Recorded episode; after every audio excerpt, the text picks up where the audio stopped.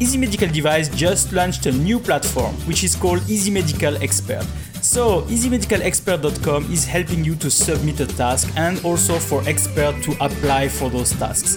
So, if you have a new CR to do, if you have a transition to EU if you have a registration to the FDA, don't hesitate to submit this task on Easy Medical Expert and an expert will answer to that. Welcome to the Medical Device Made Easy podcast. I am Monir El Azzouzi, a medical device expert specialized on quality and regulatory affairs. My mission is to help you learn how to place a compliant medical device on the market. For that, I share with you my experience and the one of others on this podcast. Are you ready for your dose of regulation and standard today? Okay, so let the show begin. Welcome to the Medical Device Made Easy podcast. Here is Monir El Azzouzi from easymedicaldevice.com. And today we will help you to understand how to be the best by on designing your products, on designing your medical device. And I have with me Jon Speer. So the one that don't know Jon Speer, so Jon Speer is the VP and the founder of uh, Greenlight Guru. Uh, so he's a person that I'm following since a long time, even before I started Easy Medical Device. So I'm really honored to have uh, uh, Jon here. So Jon, welcome to the Medical Device Made Easy podcast. Monir, it's a pleasure. You do fantastic work, and I'm like uh, finally get to be on your show. So thank you for the opportunity. Great. So for people that don't know, so uh, Jon has uh, so Greenlight Guru is a company that is uh, uh, doing a lot of things in terms of medical devices, providing also a lot of uh, resources. He has also a podcast, uh, the Global Medical Device Podcast, that I was following, as I've said before, and it's not it's something that I'm really I'm really happy. So after following you, having you on my show is like an honor. So it's really great. and and yeah, so I, I really hope that yeah we can we can really educate people here on, on in terms of design how they can be better at designing their medical device. But before before that, maybe as I've said, I know you well, but maybe in the audience people don't know you. So can you just make a small introduction, maybe of you and also Greenlight Guru? Yeah, absolutely. So, uh, 20 over 22 year med device veteran. I've, I've, been in the industry since the late 90s. Uh, I guess the time that I entered in the industry, the regulations were kind of new at that time. So, you know, we were all learning how to figure out those things together. But you know, really have been blessed to be uh, have a lot of opportunities in the medical device industry from designing and developing new products to helping implement quality systems to helping with regulatory strategy and submissions. Worked for large companies. I've worked for startup companies. I've started my own consulting practice and you know eventually started greenlight guru which you know was sort of uh, out of necessity you know as a start working with a lot of startups and and, and in my own consulting practice we constantly struggled with managing design control activities, specific, specifically traceability, and and I knew there had to be a better way, and that's what led me to start Greenlight Guru and, and to build the platform. And it's evolved, you know, quite a bit from those early days to what it is today, and, and I'm pretty proud of that. And and I know we have an amazing team that's doing amazing things. But you know, the, the outside of the the med device world, uh, I uh, have two adult children. Uh, and you know that happened way faster than I imagined. You can probably see in the background. I, I like to play guitar. I uh, spend time with um, my my fiance Amanda. We ha- we have a good time. Uh, finding a good place to drink craft beer or maybe some bourbon or something like that. So anyway, it's a little bit about me and a little bit about Greenlight. No, I think it's great. So um, yeah, I, I, think it's uh, it's it's really um, great to have you here because uh, as I've said, I, I, was listening to a lot of your uh, of your podcast episode, and what came out each time is the fact that you are really uh, a fan of design, of development, of all what is quality uh, management related to that. So I said, okay, um, maybe we can have you on the on the show here, helping us to understand all this about designing a medical device, how how to be best at doing that, and not fall on some myths or or, or some issues that can uh, that can that people can can fall, yeah find if I can say on their way.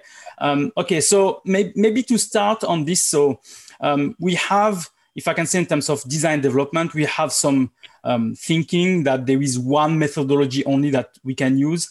And we know that also, as, as I've said, as I'm following you, there is the waterfall method, which is the one that uh, looks like a waterfall. If I can say, we can make the image for those that are looking at uh, on, on the video on the on the YouTube channel.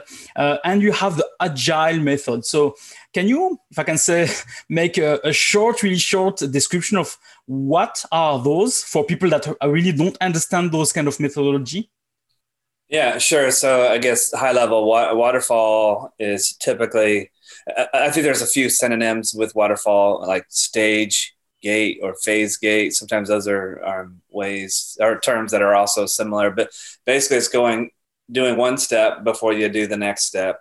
And in between those steps, you have uh, a purposeful, meaningful uh, review, oftentimes from a not just from a uh, technical perspective, but oftentimes from a business perspective, a gate that uh, authorizes you to move to the next stage. And you know, depending on the size of your company, that may be more formal than than others. But but essentially, a waterfall is I move from here to here to here to here in a sequential pattern. Whereas um, typically agile is a little bit more uh, uh, there's more parallelism uh, in the process where i may be doing multiple things from multiple phases sort of concurrently. And I, and I think that's another term that's synonymous with agile is concurrent engineering or doing things at the same time. So again that's super high level but hopefully that gives a little bit of context to people. No i think i think it's, it's clear. So uh, yeah we are used to have those kind of gates. I mean i worked in the corporate industry so we have we are used to have gate one gate two. So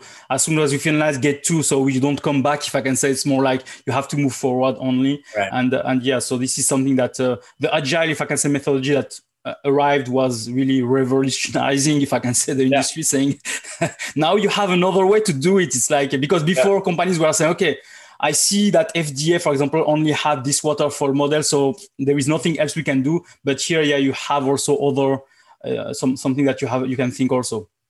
Well, but I, I think that's the myth, and and thank you uh, for not being too annoyed as I get some coffee, folks. So everything I've said so far is pre-coffees. That's about to change. So, um, but but I do think, Monir, I think that is a myth about FDA. I think there is a perception that the because in the the um, FDA design control guidance, they they have that infamous uh, uh, waterfall diagram. Now, uh, it's my understanding that actually that diagram came from Health Canada, but if you just stopped at the picture and and didn't read the guidance, you might be led to believe that FDA wants you to have a waterfall approach to your medical device design and development. That is just not true. Um, if the, if you read on, FDA talks about the importance of uh, iteration and concurrent engineering. And, and, you know, keep in mind, this guidance was written in 1996, I think. It predates the term agile development. Uh, that wasn't fashioned and, or coined as a term until many years later. But FDA talks about concurrent engineering. And I, I, what I want people to, to take home, waterfall is a perfectly acceptable approach. Don't mishear me. Uh, agile is too. My preference, I think, if if you know I got to help set up product development processes, the com the right combination of both. Let's blend those things, but um, but you can be completely agile and and still be in good shape from an FDA perspective. The key or the caveat is to make sure that you're addressing those core elements from a design control perspective and that's what that image is attempting to do is show the relationship of different design control elements to one another, not necessarily describe your process, your product development process or methodology. No, I think it, it's it's clear here, and um, the thing here is the fact that um, what happened to the US also arrived to Europe.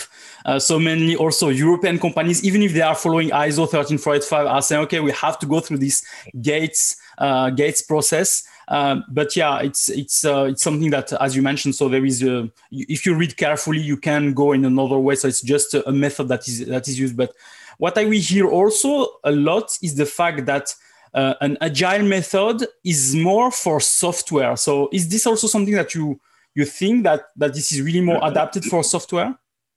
Well, I mean, I, I believe um, if I remember the origin of, of the Agile Manifesto, I, I believe that um, was a result of software development. Now, don't quote me to that, but um, okay.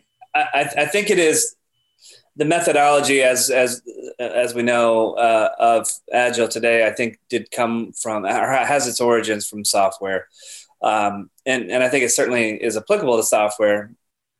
But I don't think it has to be has to be limited to software. Um, I just go back to my career and, and even early days and um, working on 100% mechanical devices, no electronics, no software, just catheter, plastic components, materials, tubing, 100% mechanical. And I, I didn't call it this then, but but I looking back, I would definitely say we we approached it with an agile methodology as well.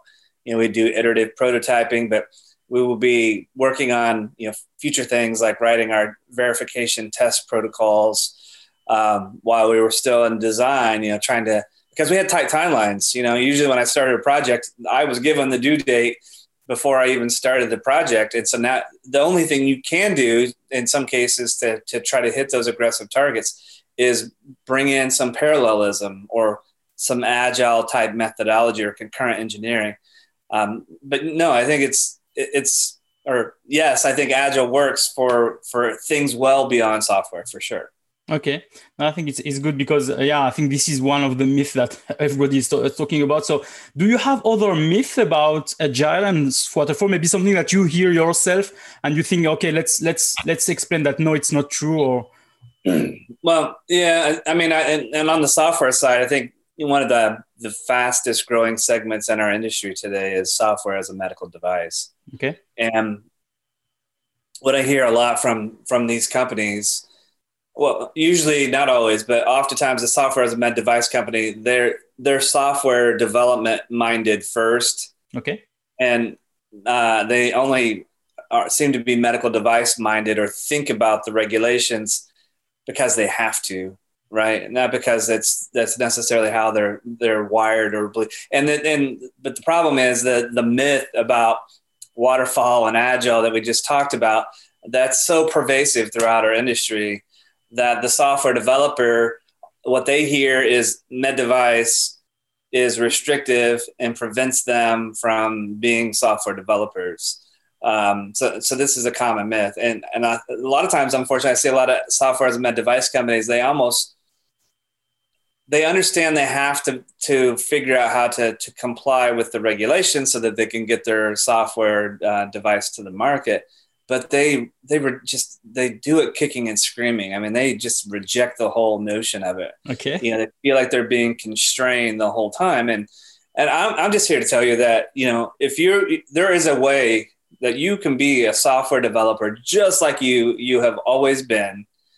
The only thing that that regulations are really expecting or or are asking of you if your product happens to be a med device is document what decisions you're making and why you're making those decisions. That's really what design controls is all about. And demonstrate that the thing works the way that you said it was going to do. But if I'm a software developer, I probably want to do that anyway, right? So I don't think this is uh, you know earth shattering for the software developer, but I but I do think there's um, there's uh, a little bit of friction for software as a med device when it comes to being regulated. Yeah, no, I, I completely agree. Uh, some people are contacting uh, me. Uh, they are from software, and and they first develop the the software, and then they contact us, and then they say, "Okay, wh- what can we do to to make it a software as a medical device?" And say, "Okay, have you followed this standard? Have you followed this thing?" Have you? I said, "No, we don't know what is." So okay, so maybe we have to redo some work with you then, because there is things that uh, that that yet you have to follow also. Yeah. Yeah, I mean, like a, a good example is the IEC 62304 standard. Yeah that's a terrific standard. And and I think sometimes when people read that, um, they take they take it as a prescription. Like you know, these are all the things that I'm uh, I absolutely must do. I mean, you could take that interpretation, I suppose. But if you and, and the other thing that I think sometimes people get confused about with 62304 is they're like, oh, well, that's like the opposite of what FDA or what a regulatory body. No, actually they're saying the same thing. They're just they have different uh, different perspectives or different points of view about, but they're talking about the same topic. Okay, yeah, they use slightly different terminology. Uh, you know, user needs versus or SRS and SDS versus you know inputs and outputs. But if if you interpret those things, they mean the same thing. It's just a slightly different. It, it, it's a lexicon thing. It's a terminology thing. But they're saying the same thing. They they're portraying the same intent and the same message. Yeah, I agree with you. It's just a question of vocabulary and maybe a, a mindset and understanding exactly how it's working. But we are all going on the same direction. So mainly uh, trying to deliver a product that is working, safe, and performant for, for the for the users. Um, in terms of um, of this, so waterfall and agile. So for me, when I hear that, it's more like a project uh, tool. So we are using that during a project for designing everything. So is it correct? So can we use that to say this is my methodology that I'm following during the project, and I have a project leader plus engineers working on that. So is this the, the also the mindset here? Yeah, I think that's um, spot on, Monir. Um, pick the tool. It is a tool. It is a, an approach. I mean, really, what you're trying to do, regardless of of the whether it's agile, uh, waterfall, or some other thing, or a blend, or whatever the case may be, all you're trying to to do, at least my understanding of this or my interpretation is define your business practice around your activity around product development.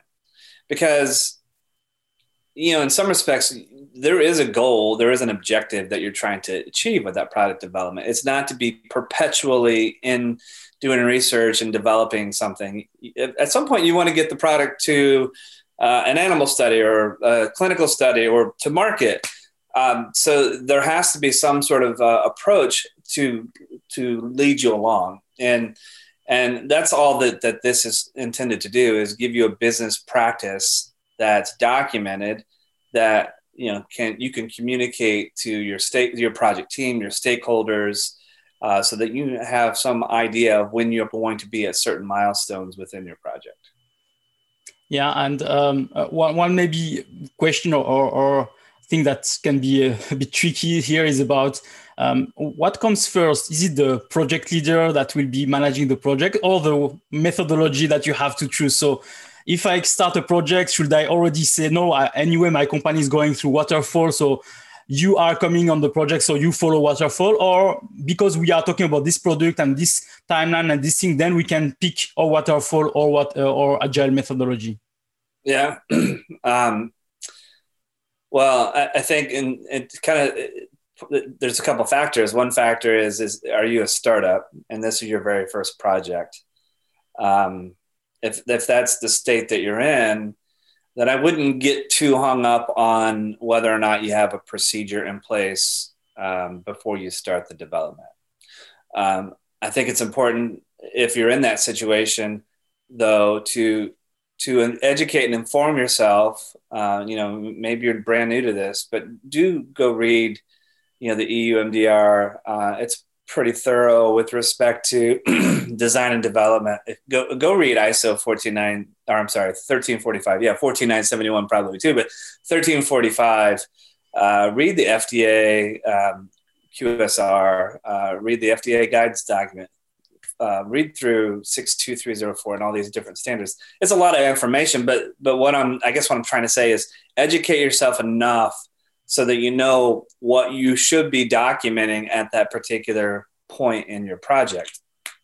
Um, that's where i think the waterfall diagram uh, the, the picture from fda guidance document is really good because it gives you a very a very easy to understand picture of what should be documented uh, and how it connects to the next thing that's going to happen.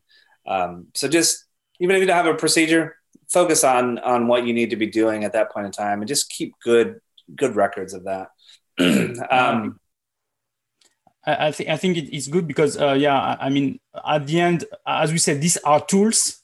So it's not like uh, a philosophy. So if I can say so, you have really to. I mean, you have a, a, screw, if I can say, to put on the wall. So uh, should you use a hammer or should you use a, a screwdriver? Then you choose that because of this uh, screw. So uh, if it's a nail, it's a different, etc. So the idea here is really to use the tool that is really adapted to your to your philosophy or methodology instead of just using a tool because it is here and you have no other choice, which maybe can can go to the wrong direction. Yeah, and I think it's important. Like like don't get like sort of um, caught in a in a in a in a circle uh, trying to figure this out. Take action. Some action is better than no action. Um, again, uh, if if it's a choice between uh, I'm going to write a procedure versus work on my my product to advance it uh, to a little bit further toward a little bit closer to, to market just i'm going to pick work on the project work on the product all day you know again, yeah. I'm gonna, but I'm gonna bring good design practices and principles, and and I'm gonna have good documentation and record keeping through it. So even if if you know you don't know how to write procedures, that's okay. Those are you know there are people who know how to do that, and that's easy for those people. It may be really hard for you. Your skill may be being a developer. Well, focus on that. Just you know, keep a good archive of what you're doing, so that somebody else coming in at, at some point in time can can understand where that is. Now, there's points in time where you know if, if you're about to to do a regulatory submission or uh, before you go to a clinical trial. um, I would change my answer. I, I, think at that point you need to be. Those are key milestones. That data and information that that you're gathering from those specific types of events are going to help support your your tech file, your CE mark tech file, or your 510K, or whatever regulatory submission or pathway you're going to. So at, at some point you need to be more formal from a procedural standpoint. But early days, you, you know, it's not like the Wild West uh, here in the U.S., but uh, um, but you know, have a little bit of discipline, but don't get too hung up on it. Yeah, no, I think I think you're right. Mainly, mainly, uh, it's what also I'm saying to uh, to startups that are starting. Don't focus specifically on procedures. I mean, at the end, you have the what what, what we always say on procedures is that uh, is the fact that when you create a procedure, it says uh, write what you do and then do what you write. So mainly, first you have to yeah. do, and then you write it later on the procedure, uh, which is really the right methodology. Short break. Okay, let me show you what is Easy Medical Expert. This is a platform that puts in contact companies, consultants, and where you can submit some tasks there. So let me show you how this is working. If you are offering a mission, then you register on the platform as a company. What you are doing then is that you can publish your missions. How to do that? You go on the plus at the top, you open the new window, you put a task title, you put a category, you can put if you want a budget and a due date, and then you put all the details about your mission and you post it. What happens next is that you can receive maybe some applications, you can receive some public comments, and you have to answer to them or to contact those people so you can clarify maybe the mission. If you are happy with them, you can rate them with some stars. And if you are looking for a mission, then you can go to the platform and register as a consultant, and then you can see the missions and you can ask your question and apply to them. Okay, so here is what is Easy Medical Expert. Register at easymedicalexpert.com. Um, in terms of development, so here we talk more about tools, etc. So when we start the development of a project or or for, for, for the product, so uh, what are the most important parts you think? I mean, if you had really to say this part of the project or of the development is really key for you, so what would it be? Well, I I, th- I think number one is is the um, are the requirements uh, of your project, um, and, and, requirements can have can be called a lot of different things. Um, you know, from FDA perspective, it it will refer to those things as design inputs you know, and I, I would even um, kind of bundle in user needs as well, maybe into that bucket. Um, 1345 is going to call it design and development inputs or design and development input requires, or anyway, the, the terminology again, you know, sometimes we have a, a, a semantics issue, um, but requirements, same thing as design inputs. Basically, it's what you are what, how you describe what your product needs to do. Uh, and usually it's you know it's a list of things. Usually it's it's um, t- typically pretty technical not not always but generally pretty technical. Oftentimes the the engineering uh, resources are pretty heavily involved in that. But I, I think that's the most important part because to me requirements are um, are kind of like the contract for your product. They describe you know all the clauses, all the the thou shalt, and all those sorts of things, uh, and it becomes a, a, a, means by which you can communicate to other stakeholders, you know, uh, within your business, whether that be manufacturing or quality or regulatory or that sort of thing. So requirements are the most important, and and and I think a lot of times though that people um, they don't they know it's important, but they don't. They're they're trying to rush to get through it, and and I think the other thing is this is where agile and waterfall um, can be problematic. You know, if, if you're too purist on the the waterfall approach, you'll want to have a list of requirements that is complete. And I think that forces bad behavior. It is okay for you to not know everything about your requirements in order to proceed. Uh, it's okay to put things like to be determined or to flag something to say, hey, I don't know uh, what, how, I know we need something around this, this specific area, but I don't know what the, the specific details are for this particular requirement. I need to go build a prototype so that I can do some, you know, benchtop testing or some sort of investigation to learn more about this. So I'm going to put a placeholder here that says I need to find out later. And that shouldn't slow down everything else that you're doing in your project just because you have some unresolved items. Now you need to resolve them at some point in time, but the design in, input requirements, it's a very fluid thing. Okay, so related to, to that, so mainly when we talk about also agile and, and waterfall here in terms of development, um, there is a thing that is clear apparently is the fact that with waterfall, it's like start to be a bit more perfect before you go to the next step means that having a lot of details and then you can go to the next step. And waterfall it's like okay i know a bit let's move forward. Uh, then i will know maybe more in the way so i will then have to update and change things etc so it's more like agile if i can say. So is, is it also the consequence of that is also the fact that with agile we can go quicker and with waterfall we can go slower. Is it correct or not? Well i think that is the perception. Um, and I, I've I've worked on waterfall projects that comparable to an agile that that went faster than an agile. I, it's I, I think that's the speed is less. That is the the mindset of why I choose one method over the other.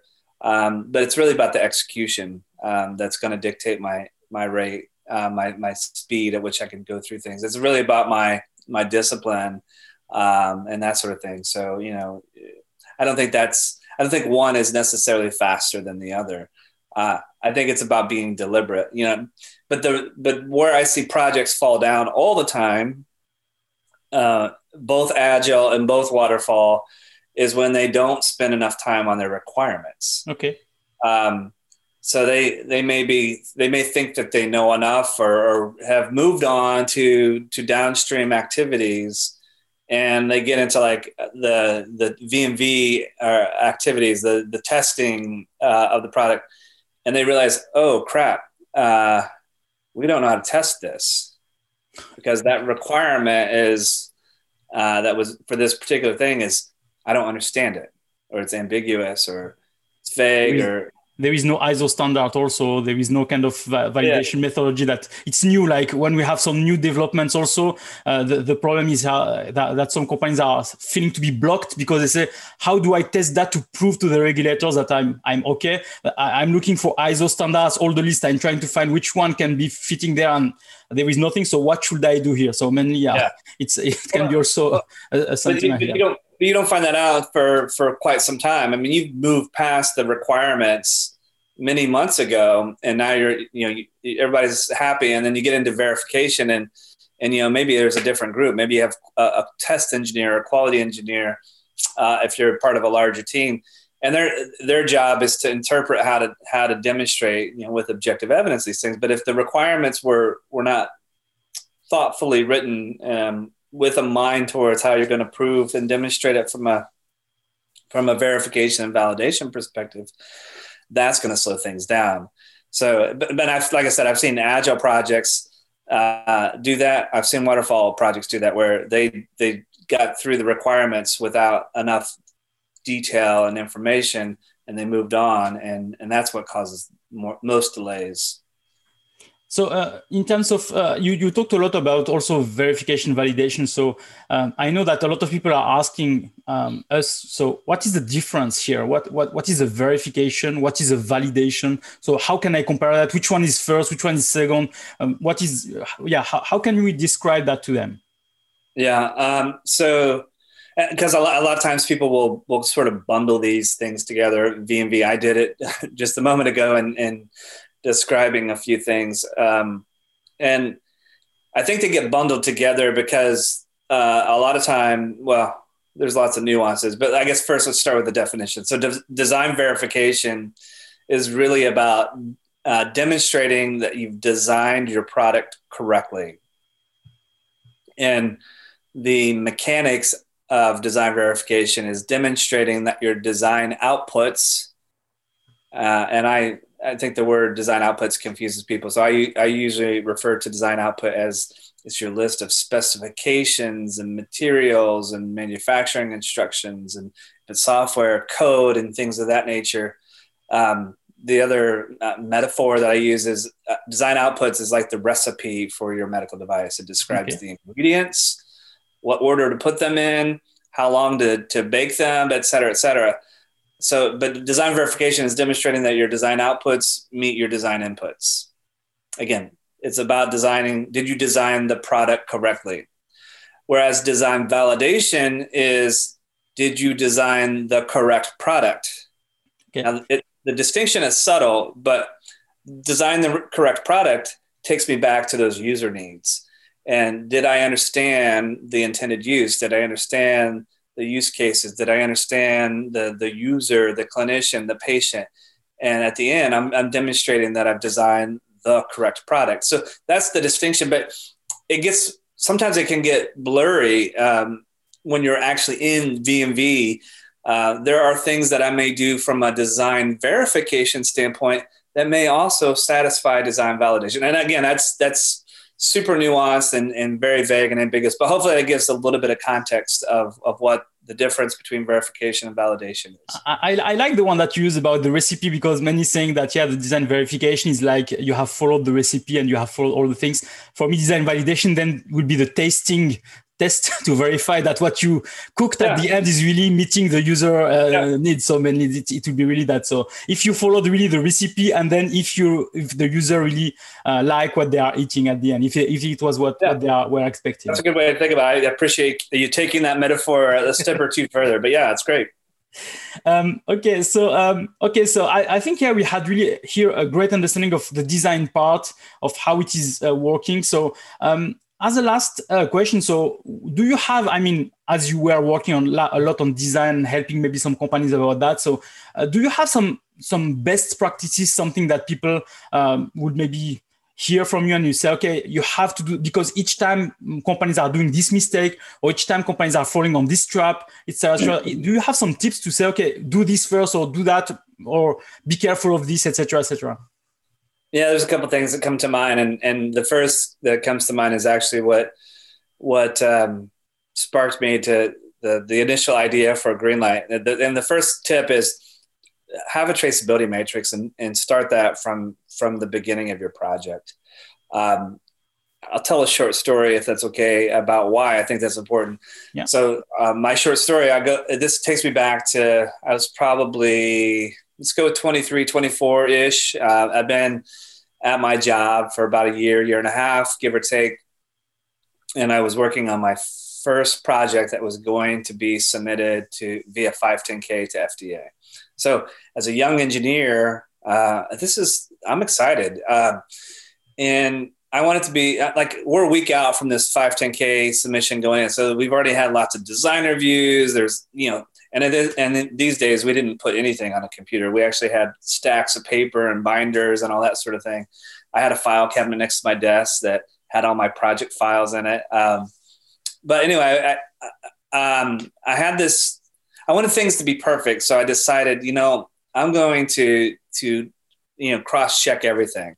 And so I opened Excel and I created all these columns, and I had all my documents, and I was able to you know start to populate um, you know and, and basically build a traceability matrix to show oh this user need led to this design input. Here are the outputs. This is the verification we did. Here's the validation all these sorts of things.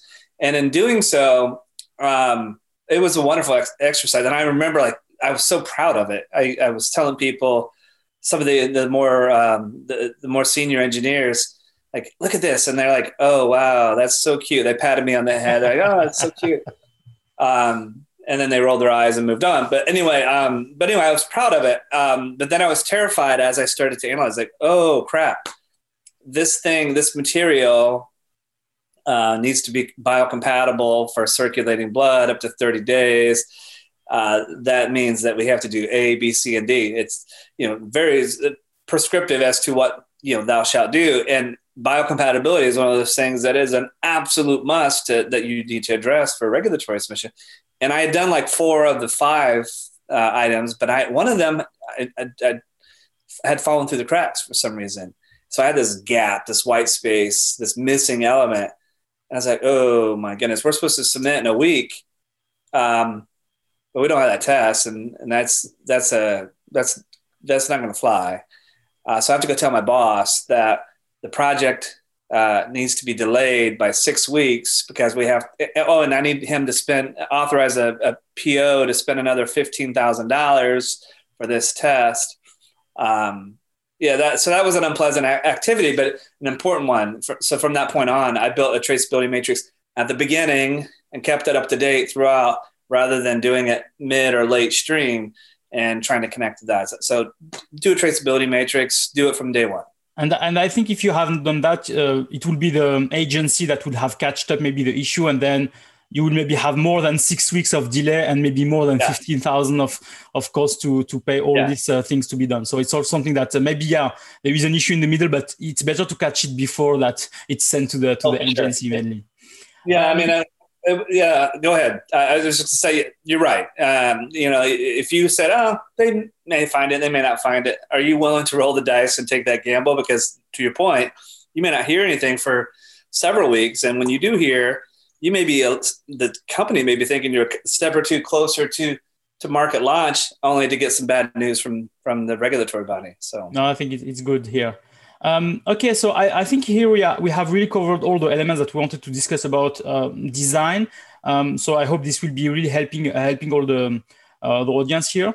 Um, now I want to talk more, more about Greenlight Guru. So as I've said to you, so I knew Greenlight Guru because mainly um, I was looking for some resources in terms of quality and regulatory affairs for medical devices. And I find a lot of resources on your website. And then going to that, I say, okay, what, I, thought at the beginning Greenlight Guru is just a, like a blog site talking about quality and regulatory affairs. And then I find you are making some software, some uh, EQMS. Um, and from there, you are really developing and you are really improving your software. Now, I, I just heard about the Halo uh, software, which is like a prediction software. So, can you talk more about this kind of new uh, design or development that you have done for, for your company? Sure, I'd love to. So, um, and, it, and it actually, at the end of uh, t- 2020, um, we rolled out this this uh, feature we call Visualize.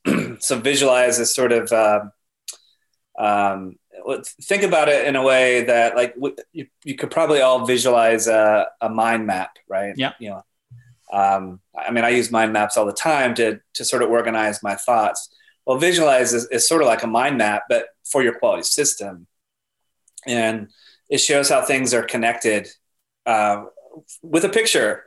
Uh, and I, I happen, you know, I'm a visual kind of guy. Um, I, I think a lot of folks are, when I can see a picture of how something's connected, that, that helps me better understand the relationship. So visualize was sort of that, that first uh, thing that we rolled out towards the end of, of 2020 um, to, to give you a picture of your quality management system and how things are connected.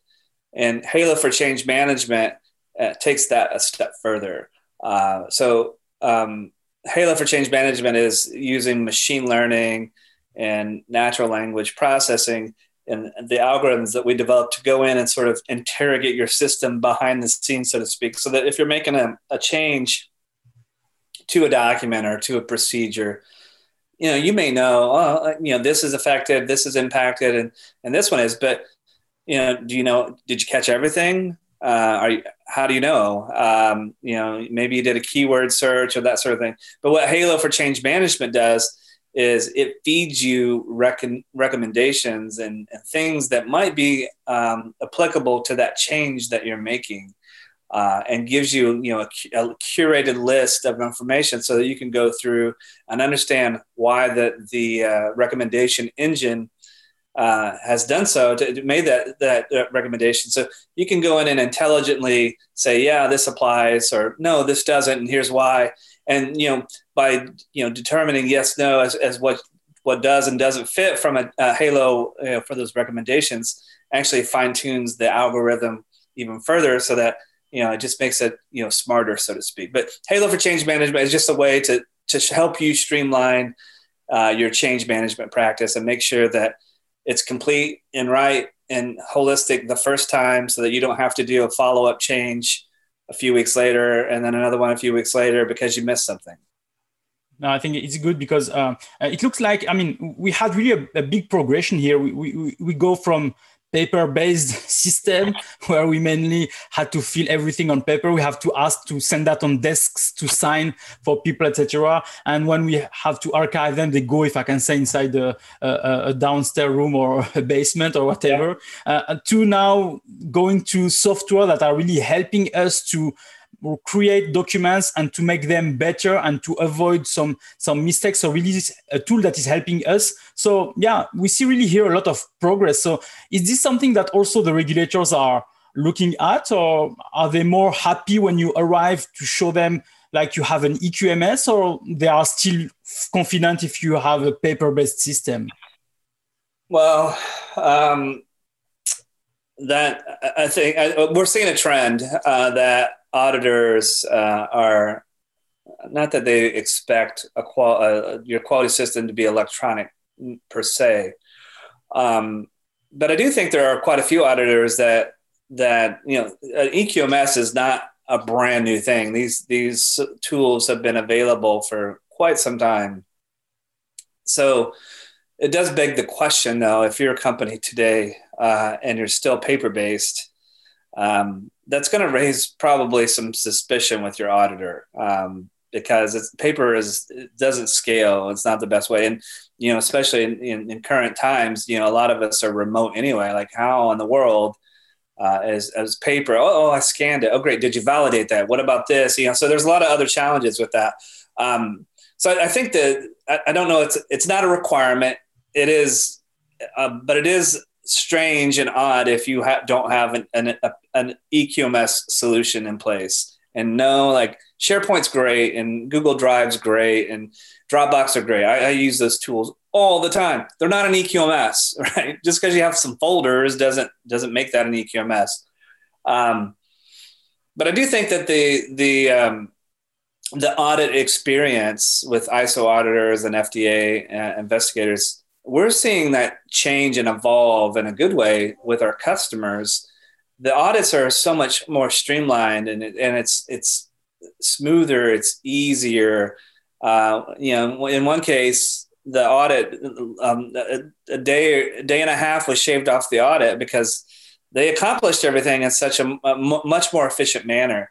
And and I think with things like Visualize and Halo for Change Management, these are are features and, and other things that we're you know rolling out this year these are features that are designed and intended to help the medical device company be more efficient not just you know in their day to day but you know with audits and things of that nature because it is a thing that we have to be prepared for.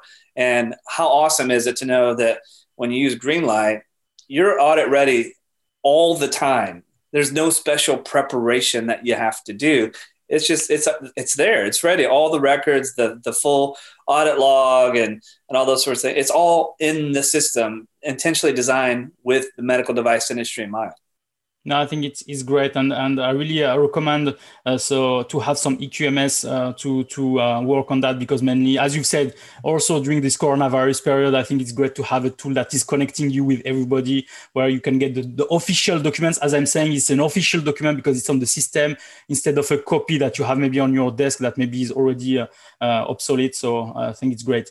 Um, okay, great. So um, the other thing is that yeah, as as I've said, you have the two podcasts, of Global Medical Device podcast and True Quality Stories podcast. So uh, just quickly, so um, for the Global Medical Device podcast, so uh, mainly you are doing the same as what I'm doing. So you are interviewing some people in terms of educating also. So I think it's a, a great tool also that I recommend to listen to educate yourself in terms of some regulation. You are doing a lot of uh, the US regulations also, which is uh, something that is uh, I appreciate because I don't have so much of those resources, so which is great. But um, yeah, are you are you are you doing the same in terms also of uh, not talking only about the US but talking about all the world uh, regulations? We we are, yeah. Um, I would say though that some of our guests, you know, they're they're uh, uh super deep uh, and knowledgeable with respect to FDA. But you know, we're Greenlight is a global company. Uh, our our customers are in like 60 different countries around the world. Um, we we want to make sure that we're focusing on not just the U.S. but other markets of interest. And so, from our content, you know, you'll all, all the time we're talking about one three four eight five and yeah. four nine seven one, and we talked about six two three zero four. I mean, these are industry standards that that are um, applicable regardless of market. But obviously, EU MDR is right around the corner. Actually, you and I uh, talked about that on the Global Medical Device podcast yeah. recently uh, as well. So no, it's important because w- one of the things that's happening in this in our world is um, from a philosophical perspective anyway i think there's a convergence of of um, regulatory practices and behaviors now there's a few nuances and and you know some very important distinct differences but generally speaking the the philosophy the the mindset is pretty consistent uh, and and regardless of where you're going to design and develop and manufacture medical devices. Now again there are the devils are in the details for sure but no so i think it's important that you know we, we try to be global in, in making sure that people are aware of all the different opportunities and options and nuances and, and regulations no, I think it's great. So um, yeah, I really recommend listening to your podcast. It's really interesting, and uh, it will be really providing a lot of uh, information. Um, so where people can follow up with you? So um, I see, I think the Greenlight Guru website, but is there another way that uh, we can contact yeah. you? Sure. I mean, uh, and maybe this is a brave thing to do, but um, I'm I'm cool with it. Um, if you want to reach out to me directly, you have a question, you can always email me. Um, easiest way is that's the easiest way. Uh, and and I read and, and respond to 100% of my emails. Um, best email address would be jspeer at greenlight dot guru g u r u. I will mention that on the on the on the show notes and also on the screen. Yeah yeah, no, no dot coms, no dot net, exactly. no dot org. Greenlight, yeah, guru. So it's great. And I really like the name also. Um, okay, so I think it's great. So thank you really, uh, Jon, for um, all this information. I really uh, hope that uh, this will be helping a lot of uh, our audience here in terms of how to design medical devices, uh, which is the best methodology and what is the mindset also to have in terms of that. And uh, for people that are listening, so uh, don't hesitate also to go on the show notes uh, to get all the information. I will place all the links related to uh, all what we talked today, and uh, also the information about how maybe to contact uh, Jon if you have any question. anyway, you can put your comments also on the YouTube channel or on the podcast uh, page where uh, if there is any question to Jon, I will send that to him directly. Okay, so Jon, really thank you for your help. Thank you for all the information that you provided, and I wish you a nice day. Thank you, Monir. And Monir, you're doing such a fantastic job with with this. I, I, I totally appreciate you know the the quality of guests and and the style of interviewing. You do a great job, so keep it up. Great, thank you, thank you very much. Thanks for listening. So, if you like this episode, please provide a review on the platform where you are listening to it, and also don't forget to share it with your colleagues. Thank you very much.